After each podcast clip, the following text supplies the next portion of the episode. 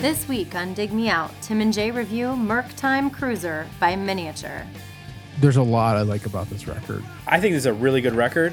When I listen to it without thinking about it, How do I make this more accessible or how do I take this to the next level? I don't mind putting it on and just letting it go.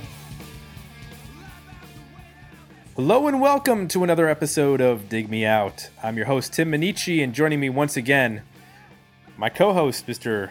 Jason Ziak. Jay, we have a suggestion this week, a requested review, if you will. Requested, Requested review. review. And this one comes from someone that you and I are both familiar with. Mr. Gavin Reed, who has suggested multiple albums in the past, including such bands as UMI mm-hmm. and there was another B Asteroid B612, I think was another one Yeah. that he suggested we check out. There might have been more, but this time uh, we're checking out a band that is. Those were Australian bands, and this one is not an Australian band. They're called Miniature, and their album is called Murk Time Cruiser. Jay, were you familiar with Miniature? I was not. Also, did you know it's not pronounced a miniature? I did not know that. Yes, I read that on the internet. Provided me with that information. So, why don't we just do the history of the band? Let's just do it. History of the band. So, so I, I say so too much on this uh, podcast. I say it uh, as an intro to pretty much every section of the podcast. I need to think of well. You are no Casey Kasem, my friend. But I am no that- Casey Kasem. I think that's okay. I think people are pretty forgiving. Yeah. They just want to hear real talk. We're keeping it this. real. We're keeping it real. Miniature formed uh, in San Diego in the late 1980s by John Lee, who added guitarist Mark Monteith, bassist Colin Watson, and drummer Johnny Shire. Uh, there were some other members, but that's the primary lineup. In fact, actually, the primary lineup is just Lee and Watson. Uh, the uh, drummer and guitarist changed quite a bit with this album. So in uh, 1990, they signed with Restless Records, and their first album, Plexiwatt, came out the following year. In 1994, their second album, Depth 5 Rate 6, was released, and in 1996, their third and final record, Murk Time Cruiser, which we are reviewing, was released. This record was produced by Mark Trombino of Drive Like Jehu. Now, Jay, uh, oh, and the band disbanded in 1987. And I did mention, Jay, that there is no pronunciate, or you do not pronounce the uh, the A in a miniature. And the reason for that is there was a jazz band called Miniature that already existed, so they added the silent A in order to distinguish themselves from the jazz band. Where are they from? Um, they're from San Diego, they didn't want to become miniature. San Diego, which I believe Min- miniature CA. it's it's San Diego, which is for a whale's vagina. Um, Oh, that's right. Yes, for those familiar with Anchorman. Now, I want to com- I want to mention something that's kind of weird. It's a little it's a little bit odd. So we just reviewed Knapsack not too long ago, an album that you suggested. There was a band that had three albums. We revered we reviewed their third album, much like we were reviewing Miniature's third album. Their third album, Knapsack, was also produced by Drive Like Jehu drummer Mike Trombino. So apparently, when your third album is coming up, the move is to get Mark Trombino, and then you break up. Wow. This Those albums, this these albums are produced by the same person? yeah, same person. Wow. And that album, uh, their that band was from Davis, California, University of California at Davis, and then this band is from San Diego, California. So, which I don't know how f- close that is. That But- is a really interesting fact. That We'll Trombino worked on both records. They're both the third Yes. records. Yes. Okay. Well, more than that, but we'll get into it. We'll get into it, yeah. So that is the history of miniature. If you would like to suggest a band like our good buddy Gavin Reed did, head on over to digmeoutpodcast.com to our request a review page. Now we did get some Facebook feedback. I feel like we're in a loop of like we get Facebook feedback from one of three people, and uh, this week we got it from David Gorgos, Dirty Gert, who uh, was just recently a suggestor and will be a suggestee of a future record that we'll be uh, doing. He said about this record, "Oh, good find. That band always was paired in my mind with the similar Drunken Boat, shouted lyrics, semi-hardcore band, not accessible enough for any sort of crossover, and not out- outstanding enough to build a cult." So Jay, taking those words for miniature. Yeah. Are they not outstanding enough and to build a cult or to cross over? Or is this band a miniature surprise?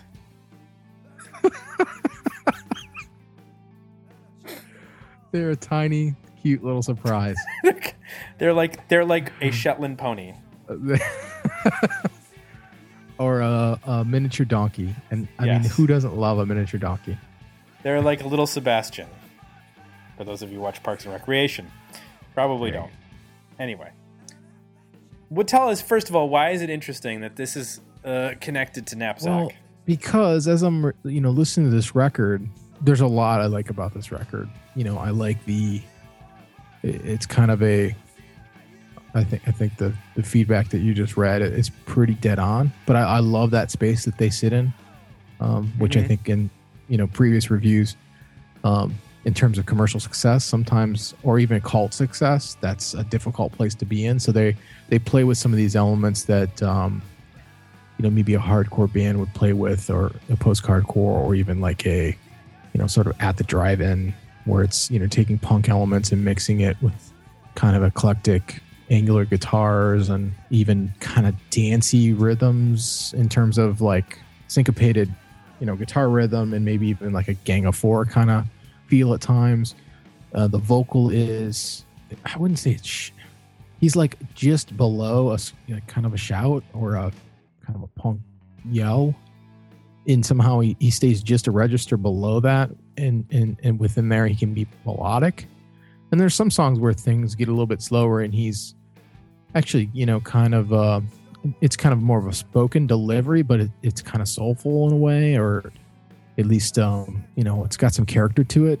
Um the thing that's weird was the you know I couldn't help but think that of the um the production and whether the production was you know really servicing the band and servicing the record as much as it could and I thought of the I thought of the knapsack record when I you know in terms of that being a very specific you know a production that I think really helped communicate that record really well and, and what that band did well sort of you know worked on took their strengths and and, and used production techniques in order to amplify those. And I also thought of uh, at the Drive-In's Relationship Command, in that you know this is a band that sonically sounds a lot like the earlier mid at the Drive-In stuff in terms of just overall kind of feel. But the production of that record took that band, you know, and and really try to find ways to take what they do and crank it up a notch, and in, in a way made it more accessible kind of more commercial, but at the same point also made it sonically, I think, a, you know, at least for me, a little bit more interesting than the way they come across if you just, you know, do what this album does and that it's pretty much from a production standpoint, you know, it's just kind of a live feel, you know, it's not anything. The, the vocal kind of gets buried, you know. It's very much about the the guitars that are you know are pretty loud, and the drums are fairly loud. It's it, there's just nothing there that serves the album specifically. So it's just it's crazy that one, you know one of the albums that I thought about that boy I wish you know the the guy who produced the Knapsack record would have produced this to hear what they would have done, or uh, you know the guy that produced uh, Relationship Command, which is a different producer. You know somebody like Yeah, that. that's- could, Rich Robinson, I think is the guy's name who did Relationship Command. Is it Ross? Isn't it Ross Robinson? Ross Robinson. Rich Robinson's in like Black Crowes. Yeah, somebody who could kind of come into, a, I guess what I'll call like a genre band in terms of you know they're very much in a sound, have a particular sound, and they figure out a way to how do I make this more accessible, or how do I take this to the next level with you know production techniques. So the fact that it was the same guy is kind of blowing my mind right now because uh, maybe I was totally off base, and you know this is the production that was best for the band, but I don't think it's a huge detriment. I just it couldn't help but wonder, you know, woo, you know what what else could this band could sound like it with a different production approach? What'd you think? Well, I'm in the same. Uh, let me put it this way: I think this is a really good record. When I listen to it without thinking about it, and, Mhm. and it, it sort of moves along, and then when I started to like try to break it down, there was like I had a really hard time finding like a chorus that I liked. You know what I mean? Like whereas I, I'm able to do that with like the with the knapsack record. Mhm. Um, and then I would hear a song and be like, "Wow, that's really like that's like a lot like No Knife, who I really like." yeah, But then I would think about it and like, again, No Knife to me had a lot of really cool choruses on on their songs. I'm thinking of like Mission Control for one is a, is a, a song that yep, you know stuck in my brain for a long time. And I guess I'm sort of at odds with this record because I really like the music. You know, it's it is what it is. It's constant tempo changes. The guitars are going crazy stuff all over the place. It's got elements of at the drive-in. Of course, there's elements of like Drive Like Jehu, Jawbox. I mentioned No Knife, um, Knapsack. All those bands I like.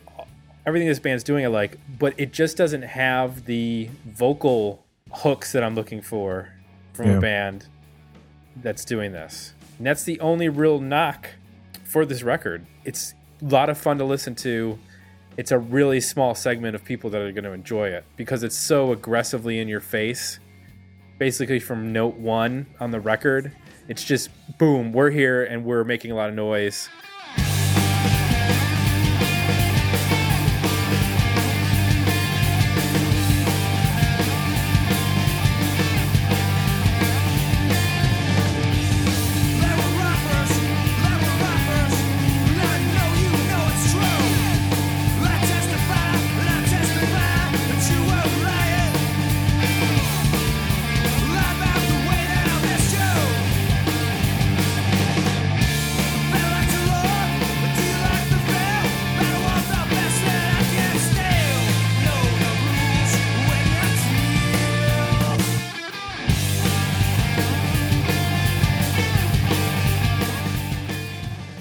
Of people get turned off by too much aggressiveness or they get turned off by too much like distortion and feedback.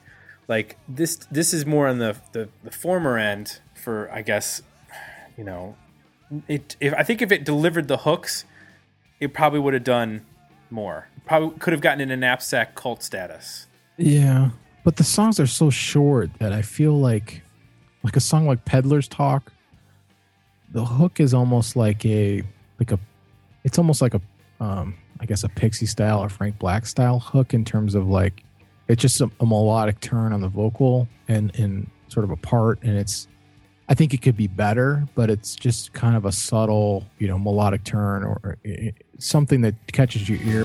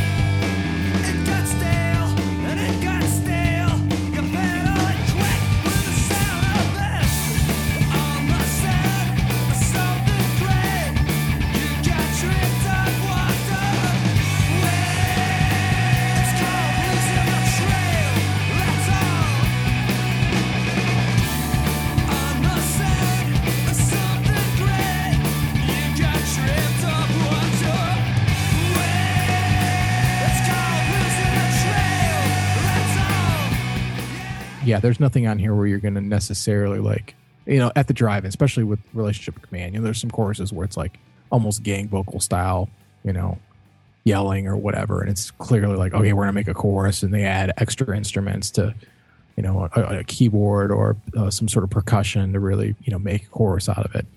Um, that doesn't happen, um, but the songs are so short that I found myself just not over analyzing that. Like I would just go on the journey of the song and enjoy the parts and enjoy the surprises. And because, you know, it's only 10 songs and they're really, I mean, the longest song is four minutes.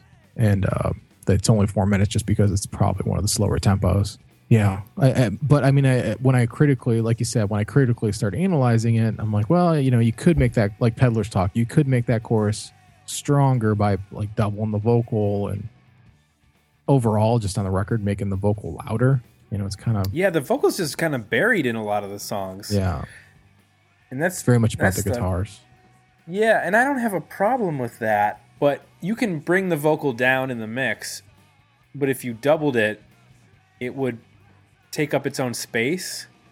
Whereas sometimes it's just like lost because it's not. It's just one person, you know, sort of sort of yelling. It's, he's sort of just talking loud more than yelling. yeah that's what i mean yeah that's it's it's it's just a little it's like a register below yelling which in some ways makes it uh, slightly more accessible but for people who like yelling then they don't probably wouldn't like this wouldn't be aggressive enough so it kind of gets back to the even the vocal delivery isn't an awkward you know it's just aggressive enough to not be you know commercial but you know just a register below punk so it's kind of a nowhere land What did you Um, think of the last song, "Long Live Soul Miner"? uh, It's a i bit different it than the rest of the record. yeah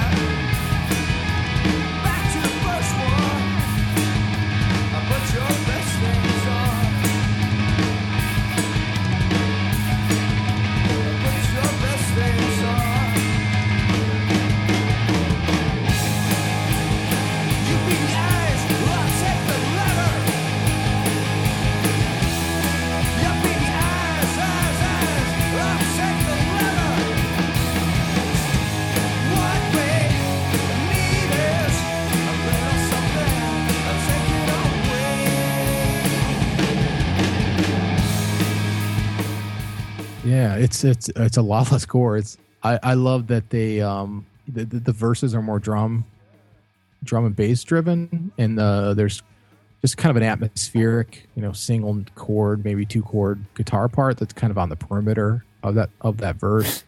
But then when they kick into I guess what's the next chorus or what's the chorus or the next part, it gets this really thick, almost Queens of the Stone Age kind of just riding, you know, two chords kind of thing and you, almost get that like there, either there is piano in there or it does that thing like Queens of the Stone Age does where the chords are so big that you hear like a ghost high note. You know what I mean? Like kind of Mhm. a plinking, Yeah. plink, plink kind of thing. You're like, is there a piano note in there, or am I just imagining that because just the that's you know the, the the chords they're using? But I I I I, I did like the simplicity of it. Um, the bonus track at the end is kind of silly. I don't really need that, but No, uh, you know, it, it's kind of cool to hear them just calm down a little bit with the guitar stuff and, and still, you know, not lose the character of the band, you know, still sound like the same band, but just kind of tone things down from a guitar standpoint for, for a song. Yeah, I agree with you. I, I did like that, and maybe if it had happened one or two more times on the record, I would have warmed to it a little more. Them not playing, not trying to jam so many chords and riffs into into one song. I think that's where, in terms of trying to absorb this record, there's just so much going on that you know I'm trying to listen to the guitar parts, and there's a billion things going on with the guitars, and then you're trying to you know catch on to the rhythm section. And the whole time i'm doing this i'm like oh, there's vocals too, and I'm trying to decipher what he's doing with the vocal. Where half the time I can barely make out what the lyrics even are because they don't have them in the mix or up in the mix. So Yeah. I would, I guess, at times I wish this band had had calmed down a little bit more. Um, but I still, you know, like you said, this is like a 34 minute long album, which for you know 1996 I appreciate uh, more than they can imagine, and I'd like listening to the whole record all the way through. Like I don't mind putting it on and just letting it go. So give give me a little context here. Is this band kind of before their time? I mean, 1995, 96? 96. The sound seems pretty. Well, it's in I the would same. It's in the same time as uh, as an as a knapsack, right? I mean, this is this basically the same. This is two years before uh, the conversation is ending, starting right now, but that was their third album, and and knapsack had you know two albums before that, which came out in um, ninety five and ninety seven. So this is right in the middle of the knapsack era. Yeah. So clearly, this style of I don't know what do you want to call it? Is it post punk emo? Kind of, yeah. I mean, it's uh, yeah, it's somewhere in that ballpark. I mean, uh, just looking at the dates for the, or at the drive-in, Acrobatic Tenement came out in '96, and I feel that like this band is way more formed. You know, I think that the first couple at the drive-in records are pretty raw in terms of you know, they're way, I would say they're way less even access, accessible than this is. Mm-hmm. Um, so this this band sounds like a more refined version of that. So in some ways, And- it's like ahead of its time to me. I don't know. and they um this band in in their earlier iterations shared a member with No Knife, and to to me this this is way ahead of what No Knife to me No No Knife hits their stride on like Fire in the City of Automatons, which comes out in '99. They have the, the the two albums before that, Drunk on the Moon in '96, and then Hitman Dreams in '97, and this album is way ahead of those those records, and this is the 3rd Mhm. record from Miniature. So, are they ahead of their time? Maybe a little bit. You know, they beat what I think No Knife and Knapsack did in terms of their best records uh, to the punch by a couple years. Right. And right. I, I wonder if, if I mean if you go back in time and ask them, you know, what's their sound, they're probably just going to say indie rock. Yeah. They're probably not even going to use the term emo because that was such a, uh, a unfamiliar phrase at that point. I don't think you really get emo until as a sort of a mainstream term for till the late 2000s, early early aughts. I think his um his vocal delivery for some people would you know make it not necessarily emo in terms of uh more I'm thinking more of the verses where it's kind of a uh, looser kind of kind of wordy spoken kind of delivery that's more about it's almost like he's uh and I, and I really like it a lot. It's almost like he's riffing a little bit you know in terms of how he's combining words together and, and creating little melodies and phrases and, and doing little you know phrases and stuff that in some ways yeah it's busy because the guitars are also doing something at that moment that's that's pretty you know crazy. But i kind of i kind of like it. I kind of like the chaos at times and i like the little local riffs and stuff and i think uh, that sort of approach you know is fairly is not necessarily typical of an emo band. So you know it's it's definitely not straight up emo by any means but it's kind of you know prototypical of some of the guitar work and drum work and stuff that you would hear in those sorts of bands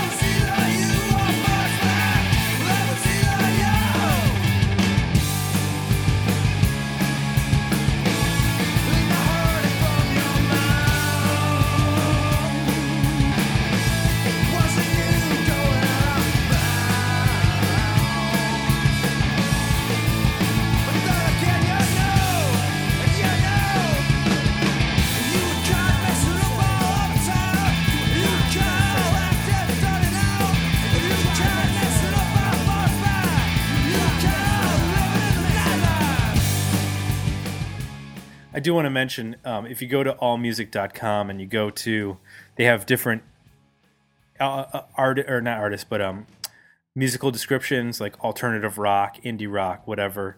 If you go to the emo page, you can listen to different artists. You can sample them, and, and then it has lists of various bands that would be considered emo, like Braid and Joan of Arc and Modest Mouse, I guess, Taking Back Sunday. But then they have the most visited pages, which include emo as mm-hmm. a description. And the number, want to take a guess at the number one most visited page for, involving emo? Know. It'll probably be some band that's not even emo. It's not a band, it's a soundtrack. Oh. I don't know. What is it? It's the Twilight soundtrack. Oh, I- come on. And I, I thought about it for a second. I'm like, yeah, that's Yeah. about as emo as it gets Yeah. I guess.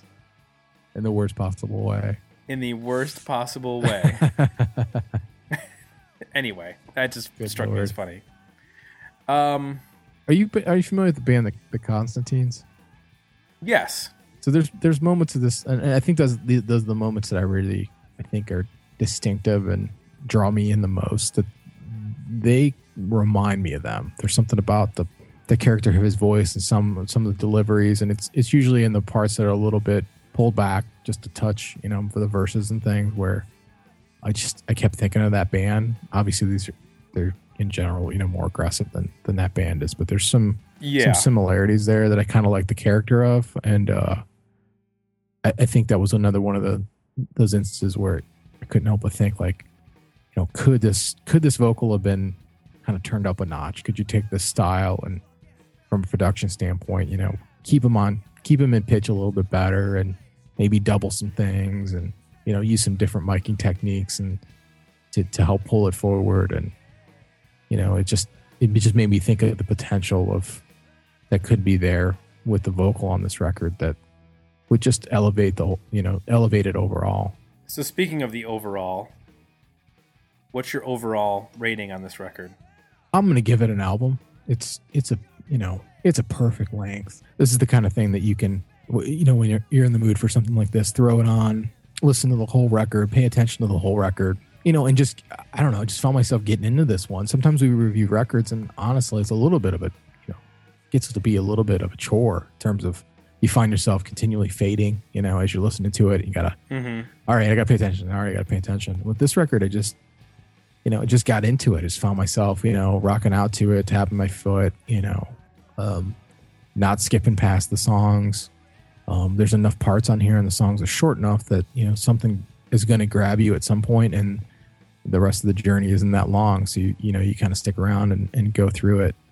So, uh, you know, short of the, uh, I might trim up my album so that the uh, cuts off the album, the uh, the extra track, the bonus track. But uh, other Yeah. than that, other than that, I'm at a full album here. There's not there's not a whole lot that uh that I would skip. Yeah, and- I'm kind of in the same place. There's no fat other than that hidden track. Yeah, I mean, all these songs are really, really tight, really, really energetic. Just, you know, I, I listen to it and I go, I can never play that music. You know, there's a lot of music I can play. I go, Yeah. I listen to that and I'm just like, okay, you that's that's out of my league in terms of being a guitar player. Mhm. Um, my only real reservation is the vocal. I'm just, it doesn't. This could be almost an instrumental album in a lot of ways, hmm. and it would it would work as well for me.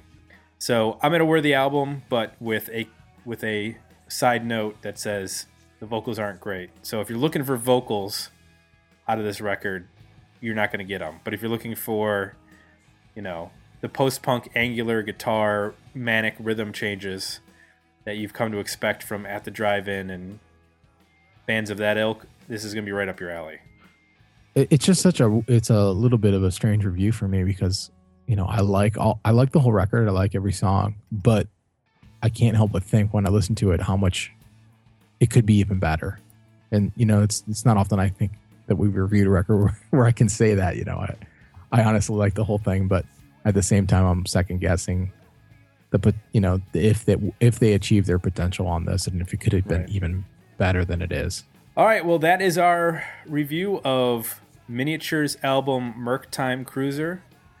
We'd like to thank Gavin Reed once again for suggesting an album. And if you'd like to suggest an album for us to review, visit our request a review page at digmeoutpodcast.com. For Jay, I am Tim. If you like what you've heard, please consider leaving us some feedback at iTunes. We'll be back again next week with another episode of Dig Me Out.